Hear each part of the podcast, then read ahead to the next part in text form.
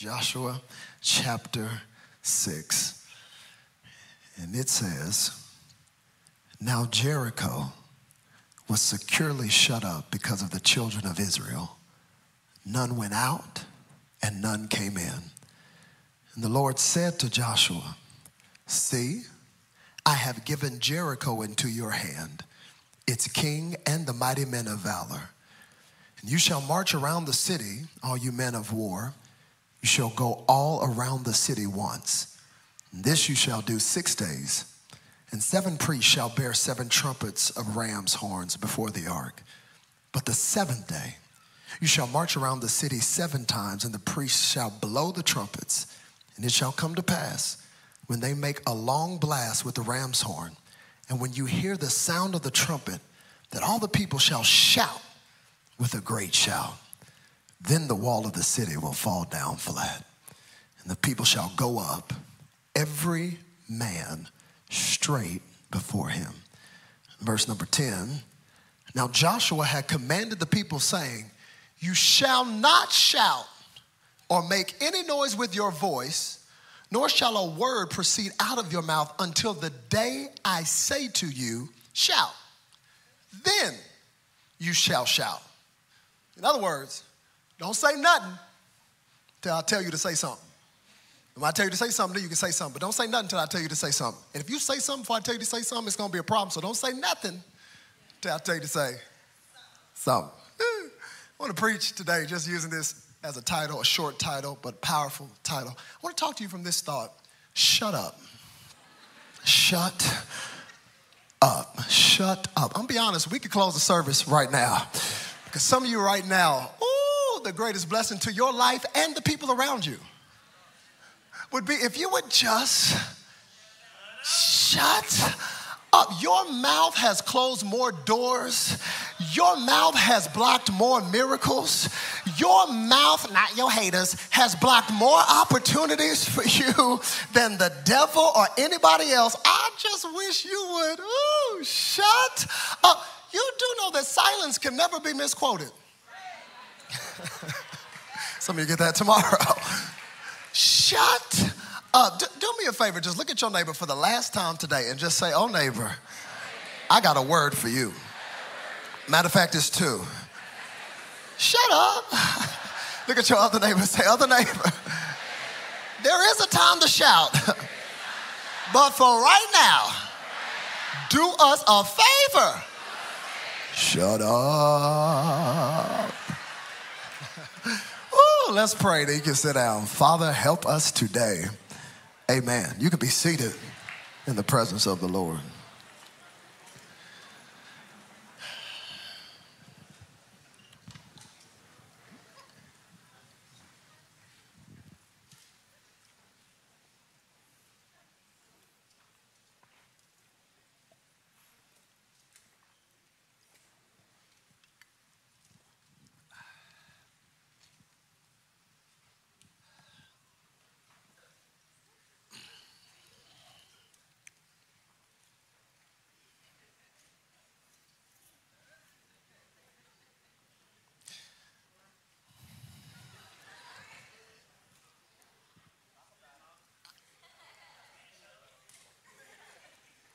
Shut up. Oh. Did you feel the awkwardness just of the silence? Some people couldn't even let us sit in the moment of me saying nothing. They actually had to say my title and say, Oh, yeah, talk about it. Shut up. it's interesting what silence will do. Many of us spend our whole lives avoiding the silence because we don't want to hear our own thoughts. But the message today is simply shut up. I'll be honest with you, I am a competitive person. I'm a very competitive person. I'm one of those people, I don't like to lose. Anybody like that? I, I don't like to lose, I like to win. As a matter of fact, I hate losing more than I like winning. Uh, I want to be I want to be in the first spot. I want to be in the first position. I don't want the silver. I sure don't want the bronze. Give me the gold. As a matter of fact, I love to win so much. I'm so competitive that if after this service you to invite me over to like play pickleball or wiffle ball or Pictionary or something with you, I would politely decline. I would decline uh, because you would lose respect for me as your pastor. because I'm telling you, we'd be over there and be like, oh, it's just a game. I'll be like, but it's not though. It's very serious. And I didn't come to play games, I came to win. I am one of those people that I am competitive. I want to win. And can I just go on record and say, I don't think there's anything wrong with that. I think it's okay to want to win. It's okay to actually want to be the victor and want to be on top. Away with this ideology that is bad to have a first place and to have a last place. I think we got to pray for the parents of this generation because have you seen what they're doing to sports with this next generation with their emotional, brittle feelings that we got to say, oh, everybody gets a prize. No, we're not keeping score. They, they tried this with my kids' little league. They tried, they're, they're not keeping score. And I had to let them know, yo, I'm keeping score. I'm gonna let you know whether you won or whether you lost. They gonna give you a nice little granola bar and a juice and say you're a winner, but I'm gonna let you know after this game whether you're a winner or not, because I think that's important. It's okay to know there's a victor and there is a loser. There's nothing wrong with that. We are trying to implement this in our family. We have family game night. We play Uno. That's our jam. We play Uno, and all of our kids know how to play Uno now. And it's, ooh, I'm trying to show them your daddy don't play. I came to win. It was so sweet. The other night we were having a little family Uno night, and Remy, my youngest, she's five. She is the sweetest little thing in the world. I saw her cards. She don't know how to play. She just have her cards all out. And I saw, I saw she had a draw two, and she's about to play a draw two. I said, Remy, you gonna put a draw two on daddy? And she pulled it back. She, she pulled it back. She said, No, I'm not gonna put a draw two. I love you, daddy. And gives me a kiss on the cheek. It was so sweet. It literally melted my heart. If my heart could melt. Came to win. This heart is built like Teflon. They reversed that thing right back, and I put a draw four right on her. Said, oh no.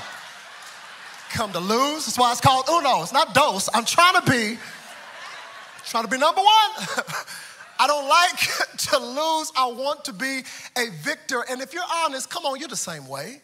You don't want to lose. Be honest. Isn't there something on the inside of you that wants to be on top? Isn't there something on the inside of you that has an instinct to have victory? Can you even admit that today?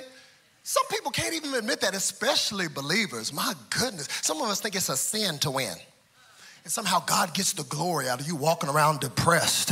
Oh no, it ain't me, it's him. No, I ain't trying to win. I'll just be in the back. Are you serious? There's something on the inside of you that actually wants to conquer, that wants to be on top. And can I tell you the reason that is on the inside of you? The reason you have an instinct to be victorious is because you are made in the image of your victorious God. And because your God has never lost a battle, because your God has all power in his hand, because your God is the King of kings. And the Lord of Lords because your God sits on heaven's throne and the earth is his footstool. The fact that you want to win is indicative of the fact that you were created in his image. And because he is on top, guess what? You want to be on top because he's never lost. There's something on you that when you lose, you say, This ain't right. I'm not supposed to go through this. I'm not supposed to be in this position because you were created in the image of your victorious God what an awesome God that we serve.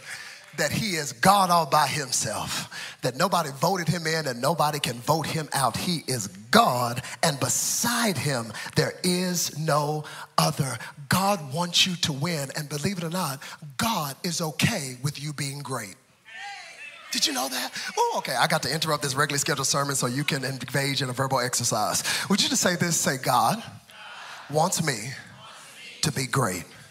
This time, say it like you actually believe the words that are coming out of your mouth. Say it with your chest. Come on, say, God, God wants, me wants me to be great. God, God wants me, wants me to, win. to win. Do you believe what you just said? I hope that you do. I hope that you have not shrunk yourself back thinking that God only gets the glory out of you walking down with your head low. No, He actually wants you to be great. He wants you to win. Can I give us some scripture for that, Robert? I'll give you some scripture. Have you noticed whenever the disciples were following Jesus, they often had arguments about who was the greatest? Their top argument all the time. He would catch them arguing about who's the greatest. He'd be ahead of them. They'd be in the back talking about, I'm better than you. No, I'm better than you. I cast, who cast out more demons last week? Who passed out more fish and bread? I passed out, they're arguing the whole time. And Jesus has to come back periodically and say, what y'all talking about? As if he didn't already know what they were talking about. And they're arguing about being great. And I noticed all throughout the Gospels when that would happen, Jesus never, he never got onto them for aspiring to be great. He never rebuked them for wanting to be great. However, he was always talking to them about the pathway to greatness. He's like, I'm cool with you wanting to be great. I just want to show you the pathway to greatness. He says, I have no issue with you having ambition to be on top, but I do have issues if you don't know the way to get to the top in my kingdom. Because the way to get to the top in my kingdom is to get down low the way to get to the top is to actually serve and get to the bottom. He said, I have no issue with you wanting to be exalted, but if you want to be exalted, the way to be exalted is to humble yourself because that's the way that my kingdom works. This is an upside down kingdom. It is not like the kingdom of this world that pushes people down so they can be on top and get the victory. My kingdom says, no, if you really want to get the victory, look at me that left the lofty pinnacle of heaven and came down from heaven to earth and put on human skin and the Savior of the universe washed nasty feet because he said the way up is to actually come down. And I have no problem with you being great. I have no problem with you having the victory as long as you know the pathway to victory. So here's what God will often do He is often trying to show us the pathway to a victory that He has already prepared for us.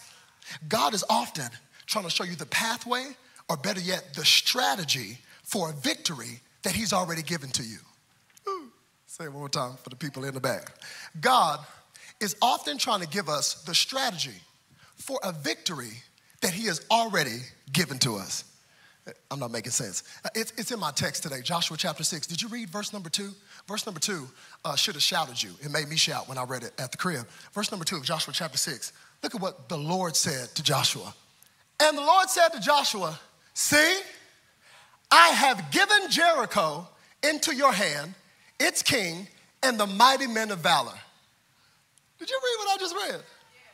And the Lord said to Joshua, See, I have given Jericho into your hand, its king, and the mighty men of valor. Only God can talk in past tense about a battle that hadn't even started yet. They hadn't even started to fight, and God has already given a word to a warrior named Joshua and said, Guess what? You already got it.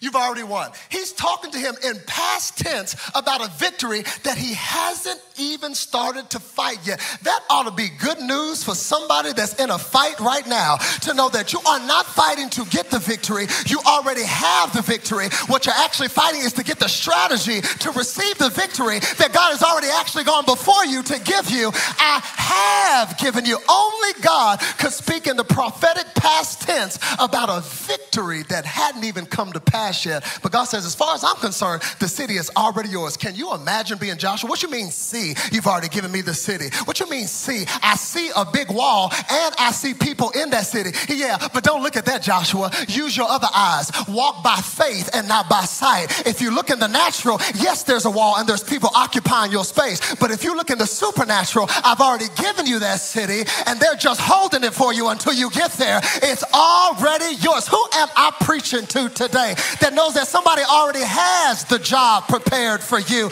Somebody already has that business prepared for you. Somebody already has that ministry prepared for you. The question is not about the place. God already has the place prepared. He's just preparing you for the place that's already been set aside for you. See, y'all not shouting because you don't believe that thing. That's why you jealous of other people and you think you got to make moves to make it happen. But God said, if you chill out and get the strategy from me, I'll show you how to walk walk into stuff that's already been yours in the first place. Ooh, I preach to myself. Are y'all recording this? I'm gonna watch it later. I want to thank God for every door that I have walked into that I didn't have to manipulate, I didn't have to beg, I didn't have to sacrifice my character. I just had to walk into it. And as soon as I walked in, I said, Man, this was for me. This was for me.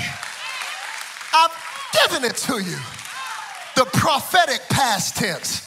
You need to start speaking in the prophetic past tense. I've already been given my husband. Why you by yourself? Because I'm not settling for nobody. I've already been given my husband. You keep going out there. You keep swiping. I'm going to wait for the one. Oh, God. I'm going to wait for the one that's already been prepared for me. He says, uh, he says it's already, already been, already been given. You just gotta walk into what I've already given you. This is why I love the book of Joshua, because the book of Joshua shows us a leader that is trying to show the children of Israel how to possess what has already been promised. That God has promised them a land, and He's actually given them a land, but you got to go from promise to given to possessing. That just because it's promised and just because it's been given, it doesn't mean you possess it. Joshua is the leader that is taking the children, children of Israel from promise to given to possessing. Oh, I love the book of Joshua. It's a wonderful thing to go from something being promised to something being given to actually having something that you possess. Let's just use a little hypothetical. How many of you, uh, anybody like you need a car? You need a car? Anybody don't have a car? You need a car? You need a car? Have a car? Okay, let's say I'm gonna give you a car. Okay, let's just say, hypothetically, I gotta let me put that out there because we're a generous church. let's just say I'm, I'm, gonna give you a car. I'm gonna give you a car. And everybody hears me make a promise on Sunday, I'm gonna give you a car. You should be shouting at the promise. She shouted for it. Do you want the car? shouting, okay? You should shout. You got the promise. Promise to given. Well, what is given? Well, since the car is in my name, I better go switch that title from my name to your name because it's not really yours, even though I made the promise until I switched the name, put your name on the title. Now it's been given. But you can't drive a title. You can't park a title. you can't listen to Spotify in a title. You better go from promise to given to say, uh, Pastor Robert, I'm just going back to that service. Remember that service you had? Uh, you had the little social shirt on. You said, oh, okay. Remember that? I, I take, yeah, you put, I put the title on your name. Oh, I'm so pr- thank you. I'm glad you did the paperwork. But I need the.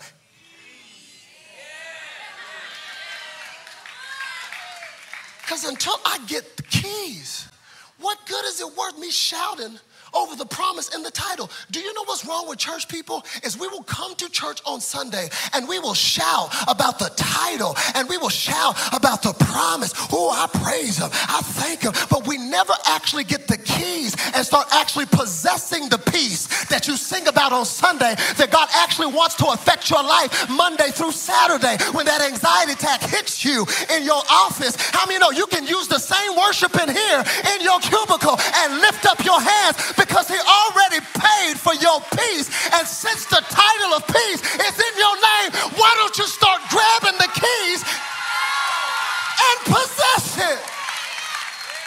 Oh, I'm tired of shouting about stuff and not actually getting the keys to drive it. It's a horrible thing to just shout about the title and shout about the promise and never actually grab the keys and drive the car. This is what the book of Joshua is. Is Joshua trying to give them the keys? And who is more qualified than Joshua to do this? Ooh, when you get to the crib, read the book of Joshua. I love Joshua. I've been spending a lot of time with Joshua because Joshua is a powerful book on leadership. It's on leadership. I love leadership books. Read John Maxwell, but ooh, don't skip on Joshua Maxwell. His last name ain't Maxwell, but I'm just saying. Joshua has so many incredible principles about leadership because who else but Joshua is qualified to take the children of Israel into the promised land?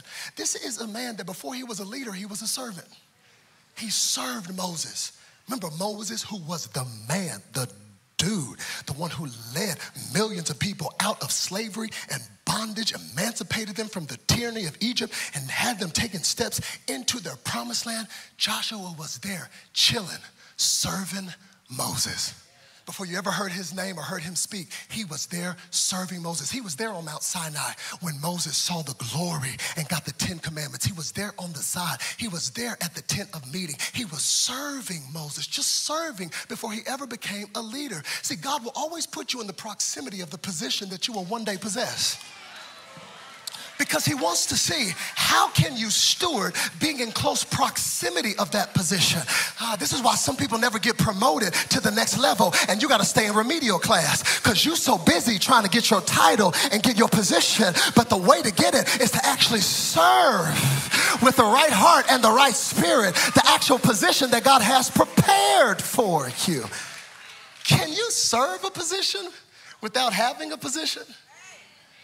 Do you have to have a title to actually serve? Joshua was just serving Moses faithfully. He was incredible. Not only was he a great servant, homeboy could fight. Oh, he was a fighter. Don't get it twisted. Joshua was gangster. You know you gangster when you ask God to extend the sun a little bit so you can fight a little bit longer. Fighting, taking names. Oh, he was bad. And I love him because he knew how to shut. Knew how, to, how do you know he knew how to shut up? Don't forget what he was. He was a spy. He was one of the original 12 spies. And I don't know, I've, I've never hired spies before. But if I did hire a spy, at the top of the list would be your ability to know how to. You cannot have a loud spy. That, that, that's just got to be at the top of the list. If you are a spy, you better know how to shut up. I ain't never met a spy in the room talking about, oh, what y'all doing? I see y'all. so that lets me know his spirit right there is that he knew when to shut up, but he also knew when to speak up. Because don't forget those 12 spies they spent to spy out the land that was already promised, that was already given, that they would one day possess. Isn't it crazy that 10 of the spies came back and said, nah, we can't do it. We look like grasshoppers in their eyes and in our own eyes, so we, we can't do it. Don't you love those negative people in your life? As soon as you got any vision, you got any faith, they got a whole PowerPoint presentation. Well, we've never seen that before. Well, I don't know if that can happen before. Oh, I'm telling you, I'm in a season of faith right now. I'm believing God for some ridiculous thing. I, oh, you making me itch. If I start telling you my dream and my vision, and you're the first one to tell me how it can't happen, I'm sorry. You just can't be my friend. In this season, you got to go somewhere. I need somebody that when I start saying what God is able to do, I need you to say, Is that it? Don't you got more faith for that? God can do exceedingly, abundantly, above all you can ask, think, or imagine. You better imagine something bigger than that. I need somebody to give God some praise if you got some ridiculous vision, some ridiculous dreams. So you got to find a new crew to roll with. I need somebody that's going to push me into the possibility of what God is able to do. Oh, I need some friends that are allergic to average, that can't stand mediocrity. It's going to say, You can do it. You can do it. You can do it. Whew, I'm telling you, you should see the stuff I'm believing God for. And I need people around me that'll say, we can do it. 12 spies, only two of them, Josh and Caleb. All the other with the messed up names that sound like diseases that nobody names their kids after. They the one, we can't do it. But Joshua and Caleb, we are more than able. But here's the frustrating part. Is although they had the report, they had the minority report, and they ended up not going to possess the promise and wandered in the wilderness for 40 years after being exposed to the land of promise. Whew. Ladies and gentlemen, it is one thing to wander in the wilderness when you have not been given the luxury of exposure. It's a whole nother thing when you are wandering in a wilderness with complaining people and you have been exposed to what's possible. Ooh, you want to feel frustration? It's the frustration of being exposed to bigger but having to stay around small people.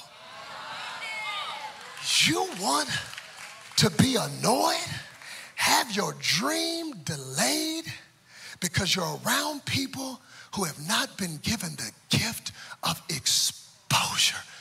Oh, I came to tell somebody that's praying for God to expand your borders be careful because it will change your circle. It will change the people you hang out with.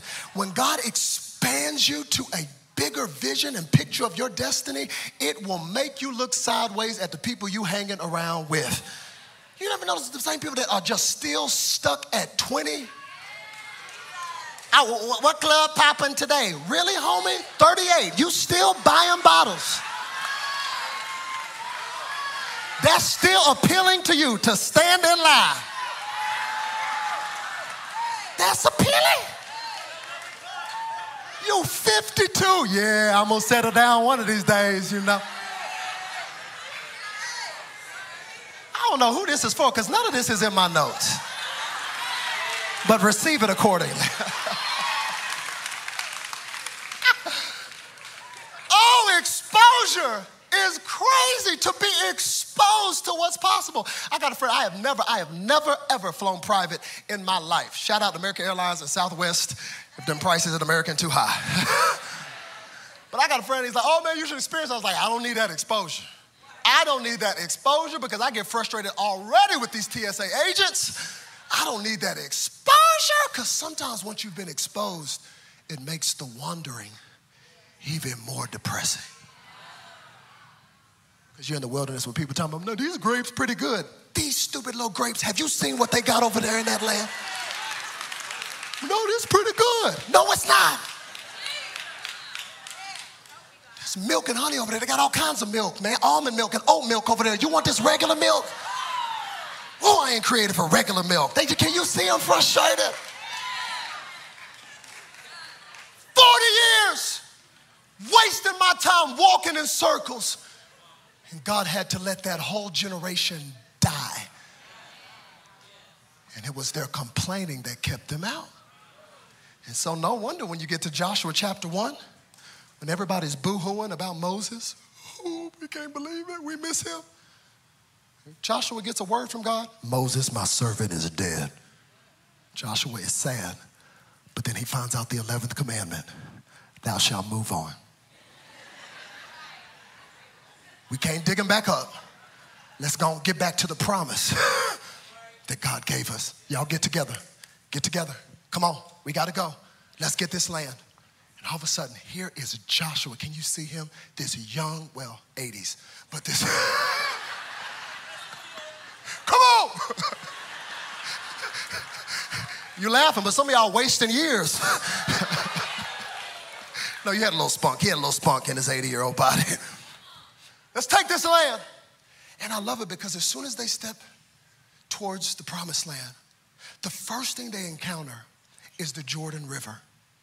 And I'm amazed at what happens in the Jordan River because they get the priest with the Ark of the Covenant and they step right in the middle of the Jordan River and the water recedes and every single one of them walk across the Jordan. When they got to the Jordan River, I see no record of them panicking. I see no record of them going, What are we gonna do? I see no record of them being nervous or sweating. Why is it that when they get to the Jordan River, they have a completely different reaction and response than the generation that preceded them when they got to the Red Sea? Remember when they got to the Red Sea and Pharaoh was chasing them, they were nervous, they were panicking, and God had to speak to Moses and give them a word and say, Do not be afraid. Stand still and see the salvation of the Lord. The Lord will fight your battles. And don't forget what Moses did he lifted up his staff, and all of a sudden, for the first time in the history of humanity, they found out that God can split water. Oh, I know why they weren't tripping at the Jordan River. It's because they had the history of a Red Sea. It wasn't until the Red Sea that they realized God has the power to move water. I'm preaching to somebody. You need to thank God for your history with Him. It is your history with Him that should give you confidence of what He's able to do right now. They would have been nervous about the Jordan River, but they found out that water ain't nothing for my God. He knows how to move water out of the way. You better thank God for your history. You better thank God that you've seen Him heal sick bodies before, that you've seen Him deliver people before, that you've seen Him set people free before. All of that is ammunition for what's in front of me. Look at them walking into water like you're supposed to move. Why? Because I've seen him do it before. He can do it again. Yeah. I feel like preaching, y'all. Sabbatical's coming, y'all. Hold on. But here's the challenge. Is uh I know he can do water because I've seen that. But once I get through the water, I'm now four miles away from Jericho. And when I pull up on Jericho, whew, I, I see something I ain't really seen before. I see a, a wall that is six feet wide. Some scholars say 40 feet high. So, right after shouting, because you know God can do water, the next question is uh, can you do walls? Does anybody know what it's like to have enough history with God to know, oh, he can do that? Water is easy, but can you can you do walls? I, am not negating your power. Thank God for all you've done in the past, but but this is a massive wall. Archaeologists are still studying the city of Jericho and this fortified wall that was massive in its structure. And often, when God brings us through the water, sometimes we question can He really get us past this wall? Maybe I just preach to myself, but have you ever been in front of a wall and had confidence in God, but going, yo, God did, yo, did, is that the same fly from a couple of weeks ago? I wish you would mess with my sermon again. Do you do flies too, Lord? Does anybody know what it's like to hit a wall that is so much bigger than you? You, you don't even know where to begin. You, you can't tell yours. Let, let, me tell mine. You know, we're, we're, shouting. I'm so thankful our CFO, uh, Pastor Doug, is here. But we, are shouting about the miracle of SDHQ. Y'all, a two year old church, a million dollars. I mean, it's unbelievable. But that million is a part of three million.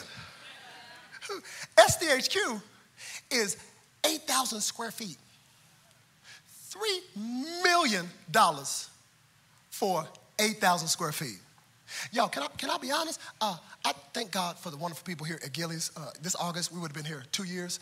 Uh, I'm thankful to have a space. Uh, but yo, like I want a building. like I, I want to be able to have church like when we want to have church. And when they say, oh, we can't, little baby got that date. Oh, never mind, we go to Whisper. I just, I'm kind of over that. I want to just be in a position for those of you, why do they need a building? I'd rather be in a position where my, sub, my schedule is not subject to little baby or whoever. No wonder when God started blessing his people, he actually gave them property, all them, what they need a building for. So, so, so it's, it's three million for 8,000 square feet, okay?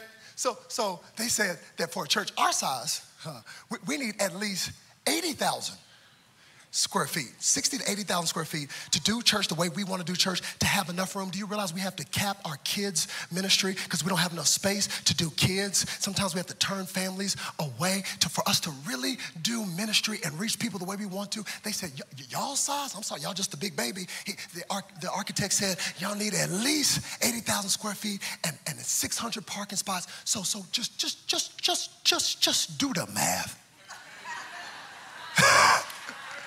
if 8,000 square feet is 3 million, how many million is 80,000?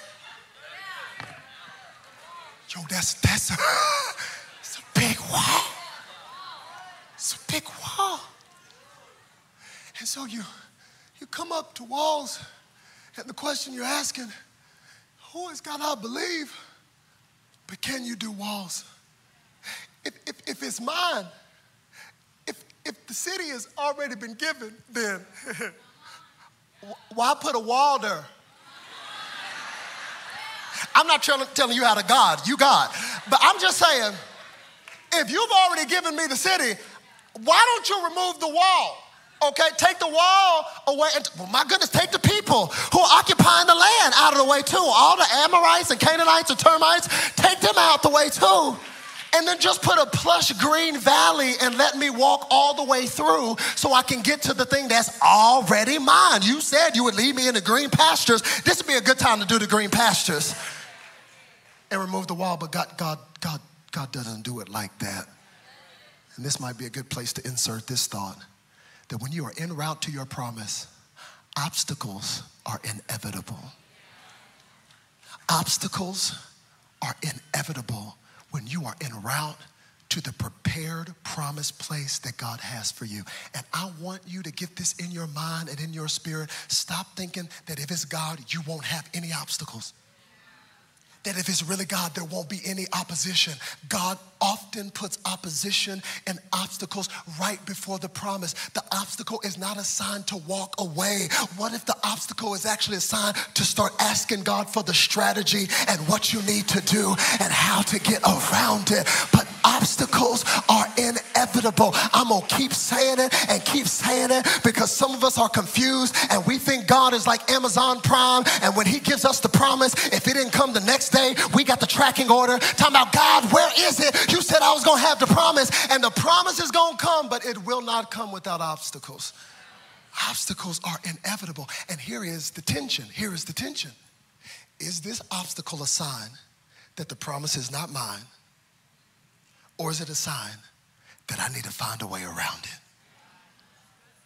That is the challenge and the tension of seeking God and communing with God is trying to find out is this obstacle that's been in front of me a sign I'm supposed to walk away? Because how many know? Have you ever just had an obstacle that was a sign? That was it.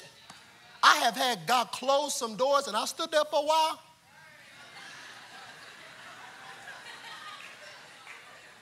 And I waited and walked and came right back and stood back in front of it and still checked periodically. But there are sometimes the obstacle is just a sign that that's not it. And there are other times where you got to have the tenacity, the fortitude, the resolve, and the resilience to say, I ain't walking away because you told me that's mine. Now I just got to figure out what is the strategy for me to get what's mine. This is why, as soon as they cross the Jordan, they don't go straight to Jericho. They actually go to Gilgal. If I had time, I would talk about Gilgal, but I'm not going to talk about Gilgal on a Sunday because Gilgal, who, you know, that's the place where Joshua takes a knife, not to kill the Canaanites, but to circumcise all of the men of war who were born in the wilderness and had not yet been circumcised. Oh, that was a day in the camp. right after coming through the Jordan. What's next, Joshua? Well, let me tell you what the Lord said. Y'all sit down. Circumcised every single one of them because before God gives you a conquest, there must be consecration. He says, I need you to be set apart. No wonder they had to go through circumcision. No wonder they had to celebrate the Passover that they forgot to celebrate when they were wandering in the wilderness because God is bringing you back to the place where you know who is going to help you get the victory. That this will not be your might, this will not be your ingenuity, this will not be your arm, this will not be your your flesh. Any victory that you get, it will not be by your might or by your power. How many know every victory will be by his spirit? It'll be by his finished work. It'll be by what he did on the cross. So go on and sit down and get cut. What about my promise? Your promise is coming. Let's deal with your ego. No, you're not, because you always need the credit. We got to cut that out of you. We got, we, got, we, got, we got to get that out of you. Yeah, but, but, but what about my promise? We, will get to your promise. Let's deal with your pride. let's, let, us let's, deal with, with your pride. Let, let's cut away all the unnecessary things of the flesh. And we'll stop you from possessing the promise with peace. So they have to heal.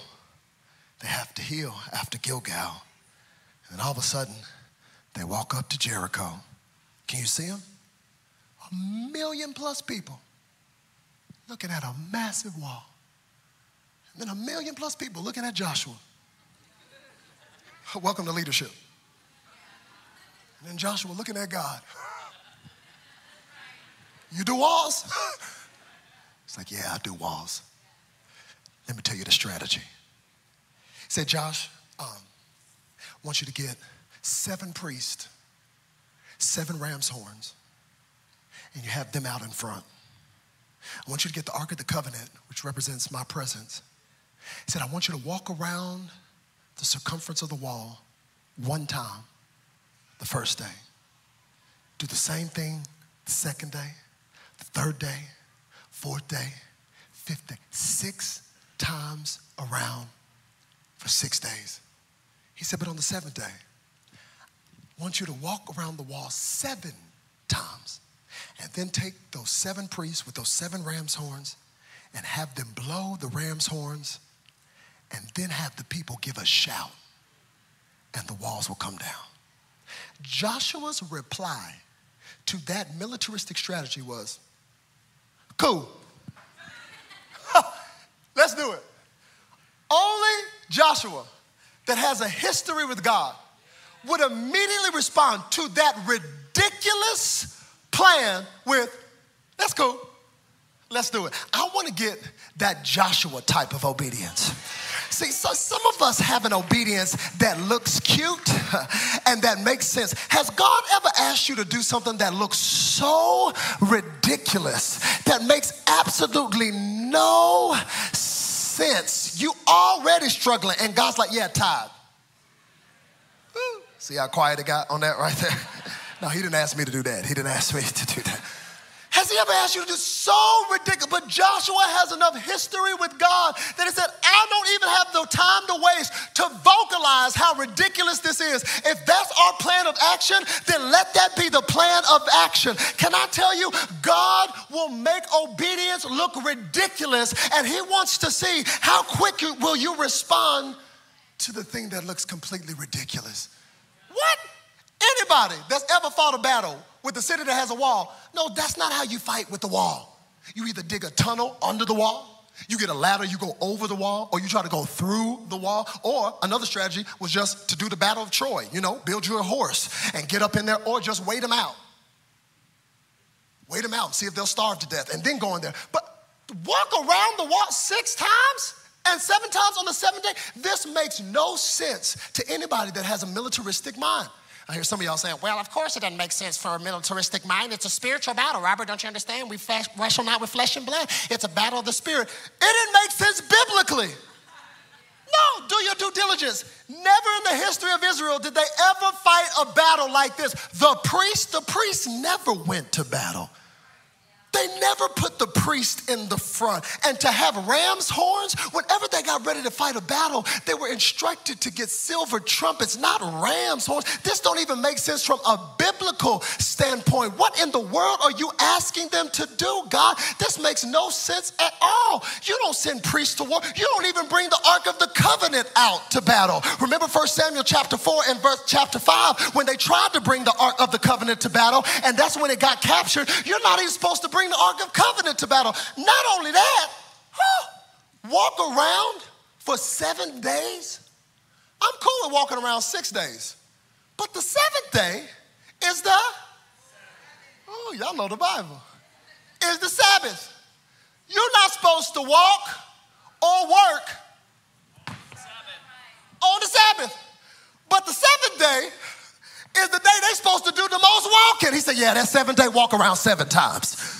This makes no sense. And it reminded me of what God told Joshua, and it's a word for somebody in here today. Don't forget what he told him in the very first chapter. He said, Joshua, over and over, he commanded him, be strong and courageous. Be strong and courageous. Be strong and courageous. Be strong and courageous. Why do you want me to be strong and courageous? Because I'm going to ask you to do something that is so ridiculous and outrageous that you're going to need the strength, you're going to need the courage and the resolve that no matter who's telling you this don't make no sense at all, how many you know you got to be so committed to what you know God told you that you'll be strong and stand in the word from God. Come on, is there anybody in here that says, I don't care about the opinions of other people? I am going to walk in strength and courage over what God told me to do. It can look ridiculous to you. Shut up. You didn't get the command. I got to do what He told me to do. And if He says walk on the Sabbath, I'm going to walk on the Sabbath. He's the same God that was healing people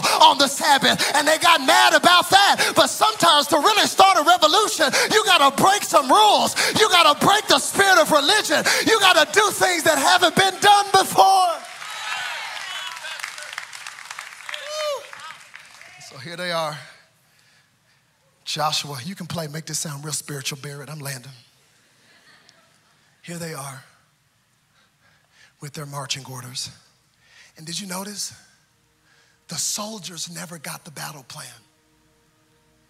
Joshua did. It would have been awesome if God would have told the whole army, hey, you're gonna walk around one day the first day, one time the first day, again the second, third. No, they never got those battles. They have to take it day by day as Joshua gives the orders. Oh, put yourself in the soldier's shoes. Day one. All right, Josh, let's go. Got my outfit on. Let's fight. What's the plan? Uh, day one. Uh, we're gonna walk around the city one time. That's it? Yeah, that's it. You know what? This is why I like Joshua because he has he loves to analyze things. That's very very smart. He wants us to look at the city first and make sure we analyze it real well. That's a great plan. Let's get it. Finish that first day. Day number two. All right, Josh. Ha ha. Let's go. Who we fighting? How we getting past this wall? Hey, we're gonna do the same thing we did yesterday. One lap around. Don't say nothing. You know what? Thorough. That's great. Might have missed something day one. Let's do it again. Day three. Now you know people. By day three, what's the plan? Uh, we're gonna do what we did yesterday. Walk around. By day three, you know people and they were like, is he for real? We just spent 40 years walking. Why are we coming around the wall to wall? But there's a difference when you're walking in disobedience and complaining and prolonging your journey as opposed to getting information and walking in obedience even when things don't make sense. That's a different type of walk. They both look like you're walking in circles, but one you're walking in a circle of disobedience and complaining, the other one you're walking in a circle of obedience saying, God, however you want to win the victory, however you want to give me the city that's already mine, I am willing to listen, I'm willing to obey. I'm going to shut my mouth. I'm not going to complain because complaining stopped me and it wasted years of my life. I don't know who I'm talking talking to, but maybe you're on day number five and you're walking around a wall and nothing is moving and nothing is changing. And God wants to know can you keep walking when you don't see a sign or evidence that anything's changing? Can you keep coming to church when you don't get the raise and you don't get the check in the mail? Can you keep serving even when you don't get the recognition? Can you keep trusting even when God doesn't produce a miracle on your timetable? I don't know who this is for, but God told me to tell you don't stop walking just because the wall's not moving. God is still doing something, even when it seems like the wall is standing still. Shut up and keep on walking. God's silence doesn't mean He ain't working. Sometimes He does His best work in the dark. I used to think that Jericho was about to shout my whole life in church they would have a praise break on the shout. But if we reduce Jericho to a shout, seems like if it was just about the shout, he would have had them go straight to the wall. Day one and go, ha! Anybody can do that. Anybody can shout on day one. Anybody can shout after seven laps. I want to know can you walk and shut up? For six days without any evidence that the situation is changing, without any evidence that anything is moving. Can you trust God? Ladies and gentlemen, this is Christianity. It's walking and trusting even when I don't see evidence of it. It's walking and trusting and believing even when it doesn't happen on my timetable. It's walking and trusting and believing even when the mall hasn't moved. I feel like I was supposed to tell somebody, You don't know what lap you're on and you're about to quit. What if you're on lap number six? You don't know what lap you're on and you about to quit. God told me to tell you, shut up and keep on walking. If you are going to open up your mouth, open up your mouth to praise Him.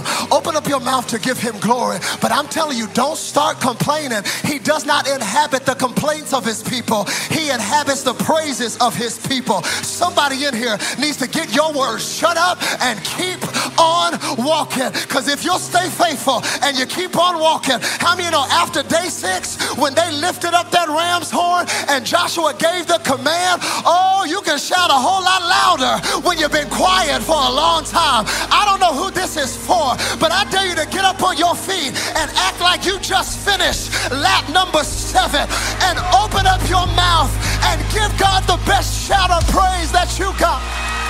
That wall will come down. But the silence before the wall is what gave you the power to open up your mouth and shout.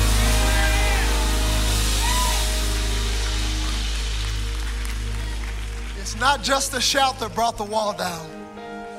It was the 12 laps of silence that preceded it. Anybody can shout after the seventh lap.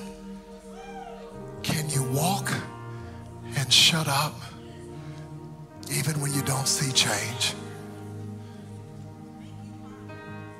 The enemy has gotten us to buy into a lie. He's gotten us to buy into this myth that just because we don't see the evidence of the wall moving, God's not doing anything. In what world does that make sense?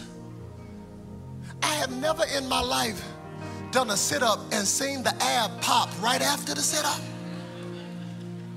Ever. I wish it worked that way. Once, if it was one sit up and abs, I would do sit ups every day.